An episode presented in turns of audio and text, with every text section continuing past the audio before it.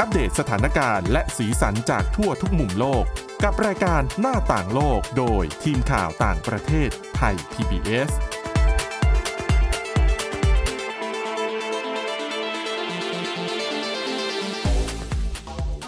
สวัสดีค่ะคุณผู้ฟังต้อนรับเข้าสู่รายการหน้าต่างโลกค่ะ ในวันนี้นะคะ เราก็จะมีเรื่องเกี่ยวกับความก้าวหน้าของเทคโนโลยีปัญญาประดิษฐ์หรือว่า AI ซึ่งตอนนี้เนี่ยเรียกว่า เขามีการพัฒนาเทคโนโลยีให้ผู้คนธรรมดาทั่ว ๆ ไปเนี่ยเข้าถึงง่ายขึ้นนะคะ แต่ว่ามันก็มีประเด็นบางอย่างที่เขามองว่าการพัฒนา AI หรือว่าพวก Chat GPT เนี่ยนะคะ มันมีความลำเอียง เพราะว่า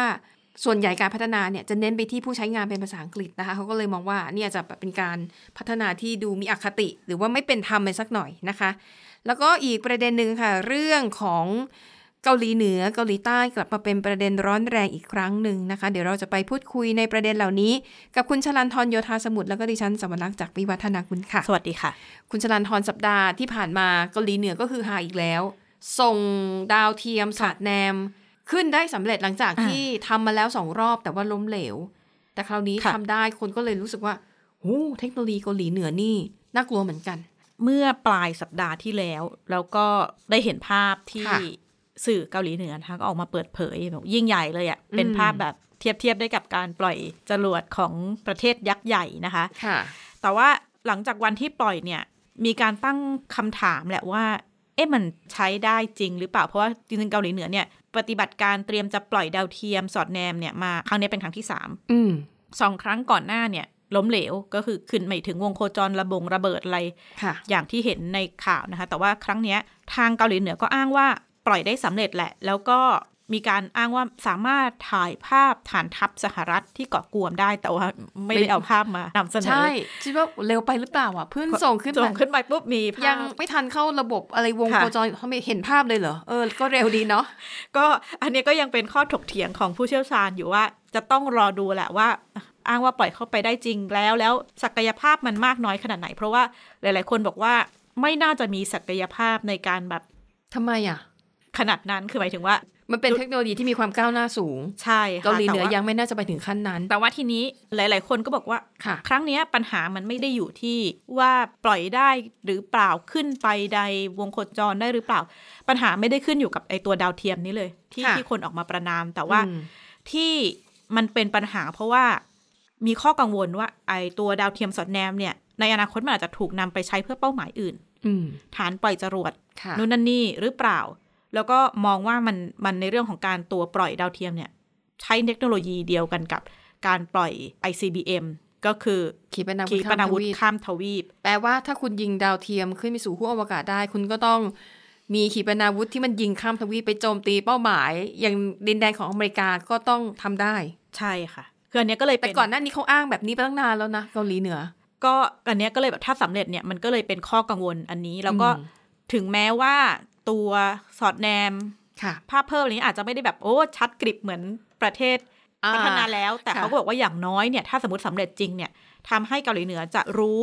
เรียกได้ว่าเรียลไทม์ว่ากองทัพนุนนันนีเคลื่อนพลเคลื่อนอะไรอะไรยังไง อันเนี้ยก็เป็นค่ะประเด็นที่หลาย ๆ ฝ่ายกังวล แล้วก็ดิฉันก็ได้พูดคุยกับ อาจารย์เสกสรรอนันทศิริเกียรตินะคะ เป็นค่ะผู้อำนวยการฝ่ายประชาสัมพันธ์ สมาคมไทยคดีศึกษา แห่งสาธารณรัฐเกาหลีเนี่ยมองถึงเรื่องนี้ว่าแล้วทำไมการปล่อยจรวดครั้งนี้ซึ่งหลาย ๆ ประเทศก็ปล่อยจรวดที่เป็นดาวเทียม แต่ทำไมครั้งนี้ของเกาหลีเหนือเนี่ยเลยกลายมาเป็นประเด็นที่เกาหลีใต้ญี่ปุ่นสหรัฐเองก็ออกมาประนามออกมากังวลอย่างมากนะคะ ผมคิดว่าความตกลงที่เป็นกระดาษเนี่ยมันไม่สำคัญ เพราะจริงๆ แล้วดุลอำนาจต่างหากที่เป็นสิ่งที่กำหนดความเป็นไปในสถานการณ์คาบสมุทรเกาหลีนะครับดุลอำนาจของอะไรล่ะ ก็ดุลอำนาจของมหาอำนาจต่างๆ หากมหาอำนาจโดยเฉพาะสหรัฐอเมริกากับจีน สามารถเห็นพ้องกันได้ หรือรักษาสันติภาพระหว่างกันได้ และไม่ไปชวนนะครับพันธมิตรของทั้งสองฝ่าย เข้ามายั่วยุเข้ามาสร้างสถานการณ์ตึงเครียดเนี่ยก็พบว่าสองเกาหลีสามารถดำเนินไปได้อย่างดี ในขณะเดียวกันดุลอำนาจอีกอันหนึ่งก็คือดุลอำนาจระหว่างสองเกาหลีเองนะครับ โดยเฉพาะเวลาที่รัฐบาลเกาหลีใต้ มีรัฐบาลเป็นฝ่ายก้าวหน้า ซึ่งก็คือฝ่ายค้านปัจจุบันเนี่ยนะครับ ก็จะพบว่ารัฐบาลเกาหลีใต้สถานการณ์ในเวลานั้นนะครับ ค่อนข้างจะสงบ แล้วก็ผู้นำนะครับของเกาหลีใต้เองก็พยายามแสดงความจริงใจ ในการลดความตึงเครียดและความขัดแย้ง ตรงนี้เองเกาหลีเหนือก็อาจจะเห็นเป็นโอกาสเป็นทางเป็นในทางยุทธศาสตร์นะครับว่า อย่างนั้นเนี่ยก็สามารถที่จะใช้ตรงนี้เป็นโอกาสในการฟื้นสัมพันธ์ หรือว่ากลับมาปฏิสัมพันธ์เหมือนเดิมได้นะครับ เพียงแต่ว่าสถานการณ์มันก็จะขึ้นลงแบบนี้นะครับ ต่อไป เพราะฉะนั้นเนี่ยผมคิดว่าเราก็ต้องมองอย่างระวัง คือมองโลกแง่ดีด้วยความระวังนะครับ ว่าสถานการณ์อาจจะไม่ได้กลับมาเป็นปกติโดยเร็ววัน ทีนี้พอหลังจากเอามาประกาศว่าอ่าทำสำเร็จปล่อยดาวเทียมขึ้นวงโคจรเนี่ย ได้เห็นท่าทีโต้กลับของเกาหลีใต้ทันทีเลย ก็คือออกมาประกาศว่า ยกเลิกข้อตกลงทางทหารบางส่วนระหว่างสองเกาหลี ซึ่งข้อตกลงอันนี้นะคะ มันก็เป็นข้อตกลงถ้าชื่อเต็มเนี่ยก็คือข้อตกลงทางทหารที่ครอบคลุมหรือว่า comprehensive military agreement อันนี้เซ็นกันเมื่อปี 2561 ระหว่างมุนแจอิน ประธานาธิบดีเกาหลีใต้กับคิมจองอึนณเวลานั้นที่เราจะได้เห็นภาพชื่นมื่นอะจับมือเซ็นเอกสารข้อตกลงร่วมกันค่ะ พอเกาหลีใต้ออกมาระบุว่าฉีก มาตราข้อแรกของตัวข้อตกลงนี้ นั่นหมายความว่า เกาหลีใต้จะสามารถกลับไปมีปฏิบัติการ ติดตาม สอดแนมบนเบนชายแดนเกาหลีเหนือเกาหลีใต้ได้ท่าทีดังกล่าวเนี่ยก็ทำให้เกาหลีเหนือไม่พอใจ อีกค่ะวันหนึ่งก็ออกมาบอกฉีกเลย ฉีกสัญญาหมดแล้ว แล้วเดี๋ยวจะเอากำลังพลเนี่ยมาประชิดชายแดน พื้นที่ที่ก่อนหน้านี้ก็พยายามเป็นเส้นที่ปลอดทหารนู่นนั่นค่ะนี่ นี่ก็เป็นคำขู่ของเกาหลีเหนือ ทีนี้ดิฉันก็ได้พูดคุยกับผู้เชี่ยวชาญว่า เอะคือก่อนหน้าเนี้ยก็มีขู่ออกมาประนามด้วยถ้อยคำต่างๆ ยิงขีปนาวุธโชว์ก็เห็นมาอย่างต่อเนื่องนะคะค่ะแต่ว่าครั้งนี้เนี่ยก็ได้ให้ผู้เชี่ยวชาญประเมินว่าเอ๊ะแล้วมันแตกต่างจากครั้งก่อนยังไง ความน่ากังวลของการที่จะขยายตัวไปเป็นความขัดแย้งอีกหนึ่งจุดของโลกหรือเปล่านะคะผู้เชี่ยวชาญบอกว่าครั้งนี้น่าจับตาแล้วก็น่ากังวลแต่ก็อย่าเพิ่งตระหนก เพราะว่าที่บอกว่าน่าจับตา เพราะว่า อย่างที่บอกก่อนหน้านี้มันเป็นการใช้ถ้อยคำกันไปกันมา แต่ครั้งนี้มันเห็นการขยับกำลังทางทหารอืมเกิดขึ้นค่ะแม้ว่าจะยังไม่ได้มีการปะทะอะไรกันเนี่ย แต่ได้เห็นการเคลื่อนไหวที่น่าเป็นกังวล แต่ว่าผู้เชี่ยวชาญบอกว่าก็อาจจะยังไม่ถึงจุดการเผชิญหน้า แล้วก็มองว่าหากจะเกิดสงครามหรืออะไรการปะทะที่คาบสมุทรเกาหลีเนี่ย น่าจะเป็นเพราะเหตุปัจจัยอื่น ๆ ด้วยสงครามต่างๆ ที่เกิดขึ้นทั่วโลก แรงกดดันจากชาติมหาอำนาจเองก็ตาม รวมถึงท่าที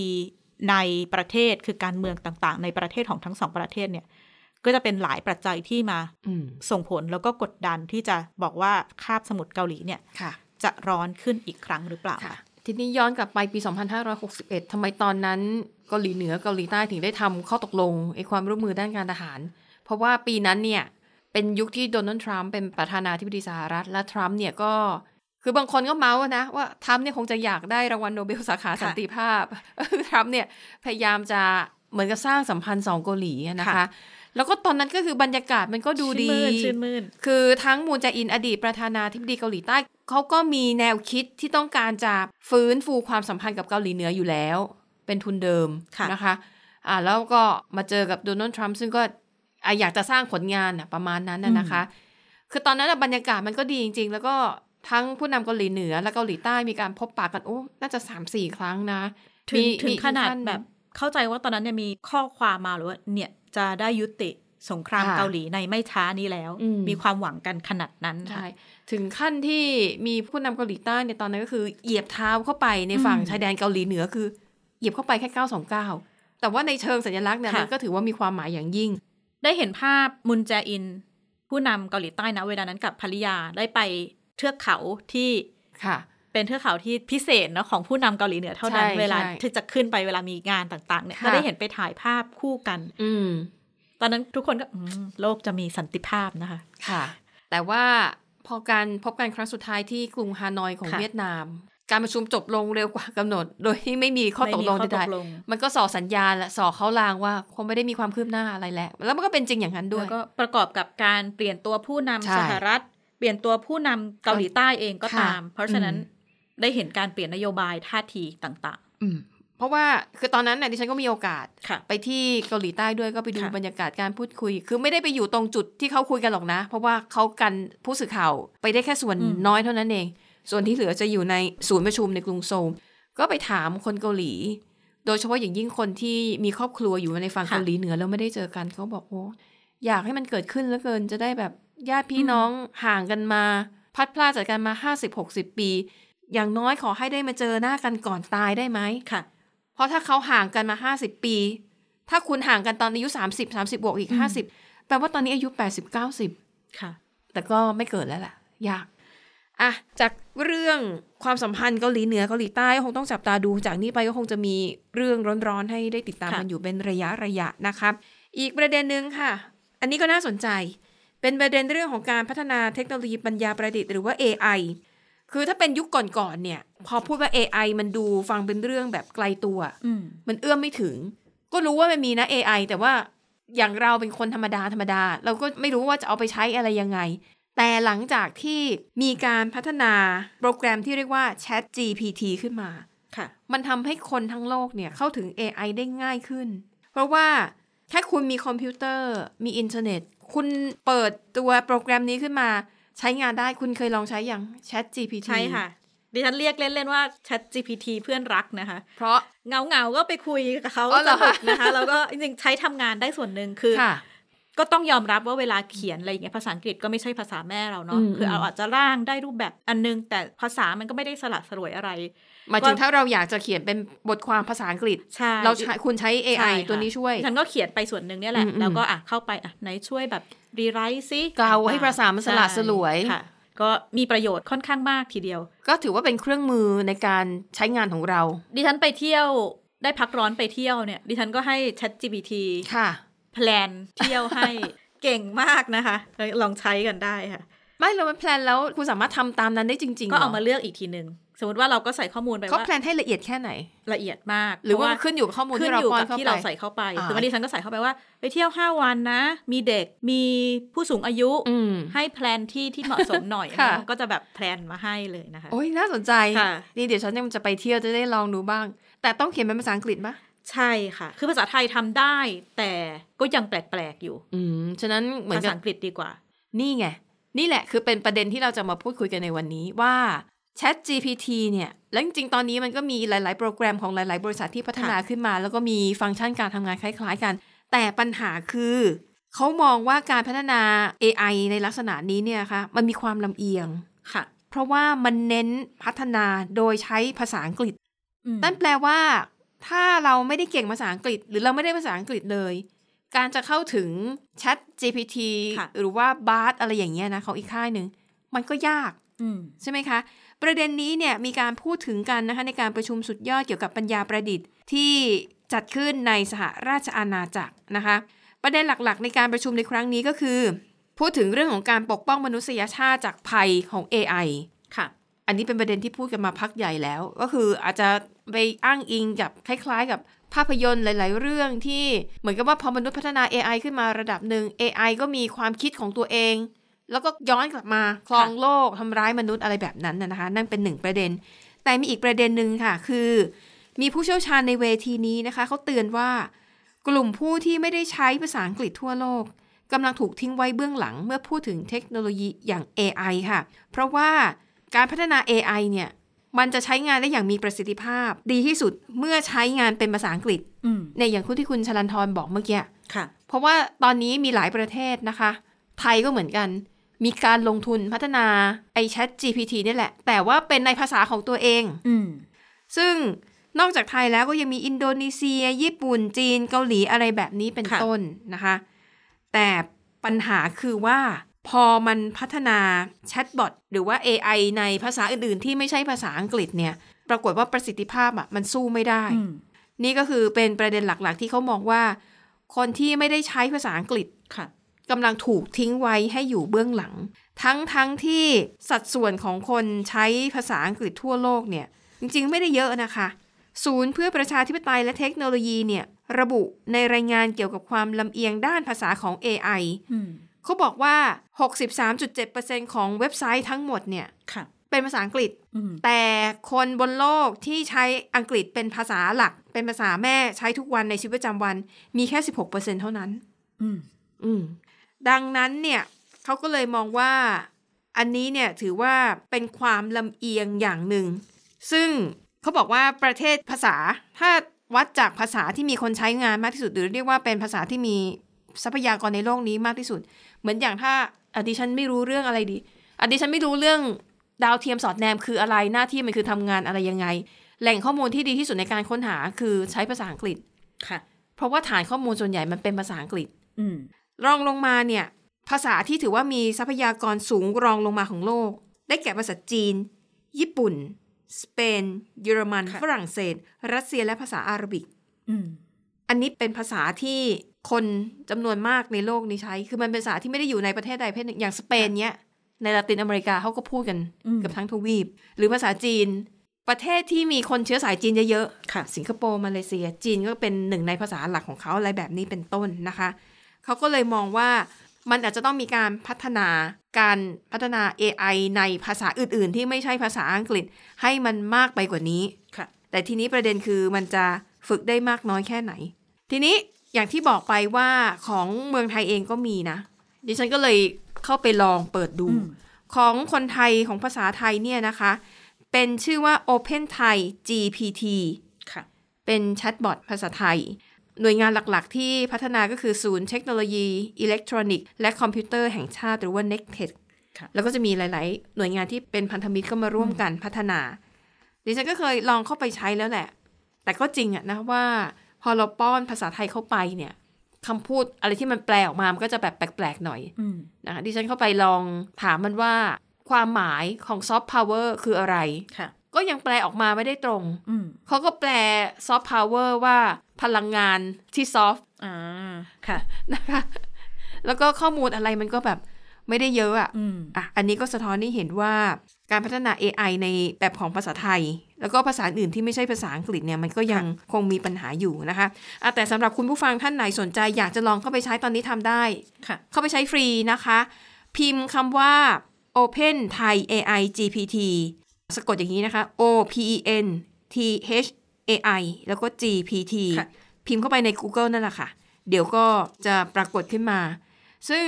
สำหรับ Chat GPT ที่เป็นภาษาไทยเนี่ยนะคะ อย่างที่บอกเขาเปิดเป็น Open Source ทุกคนใช้ได้ฟรี พัฒนาโดยอย่างที่บอกมี n e c t e c h มีสมาคมปัญญาประดิษฐ์ประเทศไทย มีสมาคมผู้ประกอบการปัญญาประดิษฐ์ประเทศไทย แล้วก็หน่วยงานเครือข่ายพันธมิตร ก็มีการเปิดตัวไปตั้งแต่เดือนเมษายนที่ผ่านมา ถามว่ามันทำอะไรได้บ้าง ที่ดิฉันลองใช้เนี่ยก็คืออะอย่างที่เล่าไปค่ะอธิบายว่าความหมายของซอฟต์พาวเวอร์คืออะไร ก็แปลออกมาได้ไม่ค่อยดีเท่าไหร่ค่ะคือเรียกว่าเอาไปใช้งานไม่ได้อะแล้วก็แน่นอนหลายฝ่ายนะคะ ก็ยังยอมรับว่าตอนนี้เนี่ยมันยังมีปัญหาอยู่บ้าง ซึ่งในเว็บไซต์นี้ถ้าคุณผู้ฟังเข้าไปดูเนี่ยเขาจะมีช่องหนึ่งด้วยนะคะเขาเปิดรับอาสาสมัครที่จะช่วยอาจพัฒนา อาจจะช่วยป้อนข้อมูล หรือว่าให้ความเห็นให้ feedback กับ Open Thai GPT ที่เขากำลัง พัฒนากันอยู่ในตอนนี้นะคะ นอกจาก AI ที่เป็นในรูปแบบของ Chat GPT แล้วเนี่ยโหตอนนี้คือมันก้าวล้ำไปมากคุณชนันทรคุณต้องเคยเห็นแน่เลย เป็นทั้งภาพวาดอ่าภาพเหมือนภาพวาดสวยๆอะค่ะอย่างที่หลายคนเอามาโพสต์ในสื่อสังคมออนไลน์อย่างเช่น หมูปิ้งนมสดอืม AI ก็วาดออกมาเป็นตัวหมู ยืนเอานมสดปิ้ง กล่องนมสดปิ้งอยู่บนค่ะเตาอะไรแบบเนี้ยก็จะแปลกๆหน่อยนะคะแต่ว่ามันมีหลายตัวแล้วก็ ถ้าเลือกใช้ด้วยตรงกับเป้าหมายที่เราอยากใช้เนี่ยมันจะค่ะมีประโยชน์มากอืม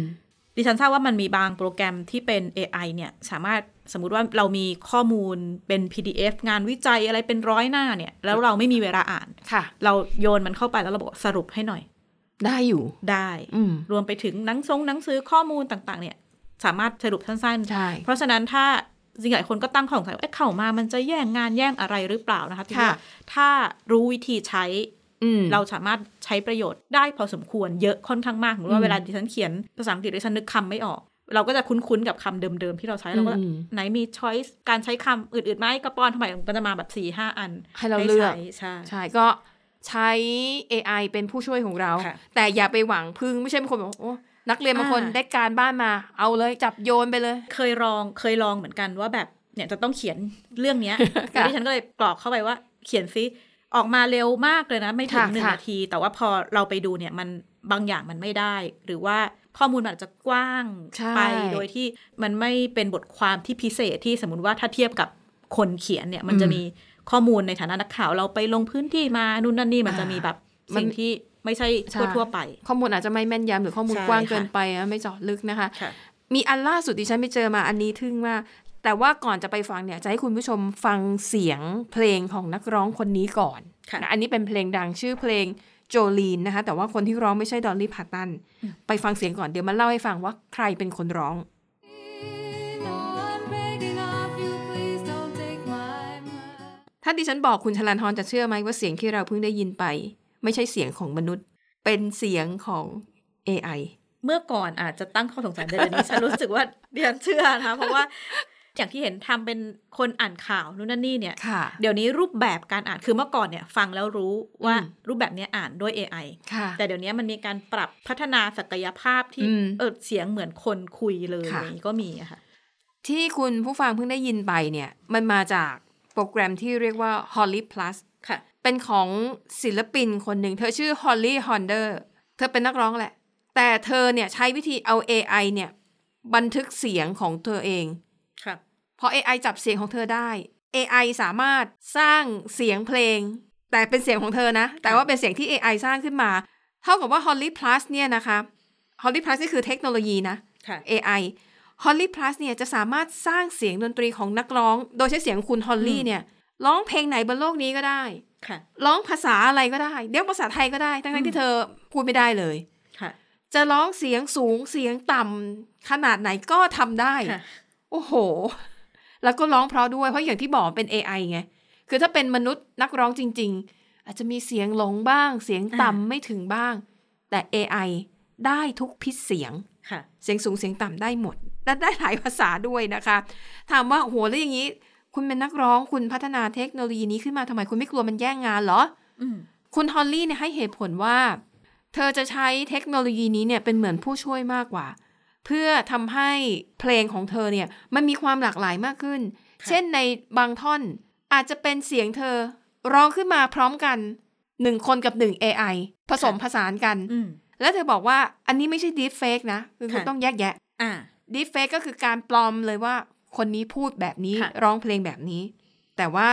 Holly Plus เนี่ยไม่ใช่ อันเนี้ยเขาทำจากการเก็บข้อมูลเสียงรูปแบบใช่การร้องเขาแล้วก็ทำมาเป็นอืม AI ค่ะค่ะ ดิฉันก็เลยคลิกเข้าไปดู ปรากฏว่า Holly Plus เนี่ย มันทำเป็นมิวสิกวิดีโอได้ด้วยนะคะ แต่ว่ามิวสิกวิดีโอยัง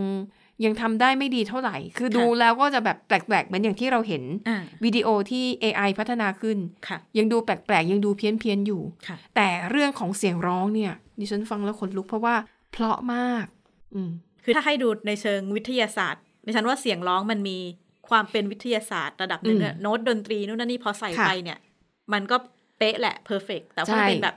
ความเป็นวิดีโอความเป็นคนดีเทลต่าง ๆ AI อืมอาจจะยังจับยากนิดนึงอืมนะคะค่ะอะก็มาเล่าให้ฟังเผื่อคุณผู้ฟังท่านไหนสนใจ อยากไปรู้ว่ามันเป็นยังไงเนี่ยก็อย่างที่เล่าไปนะคะค่ะไปเซิร์ชกันได้ จริง ๆ พิมพ์แค่คำว่า AI อะก็ขึ้นมาเยอะแยะแล้วมันมีเยอะกว่าที่เราเอามาเล่าในวันนี้ด้วยนะอะแล้วทั้งหมดนี้ก็คือเรื่องราวในรายการหน้าต่างโลกค่ะ ขอบคุณคุณผู้ฟังสำหรับการติดตาม วันนี้หมดเวลาแล้วนะคะ เราสองคนลาไปก่อน สวัสดีค่ะ สวัสดีค่ะ Thai PBS podcast. View the world via the voice.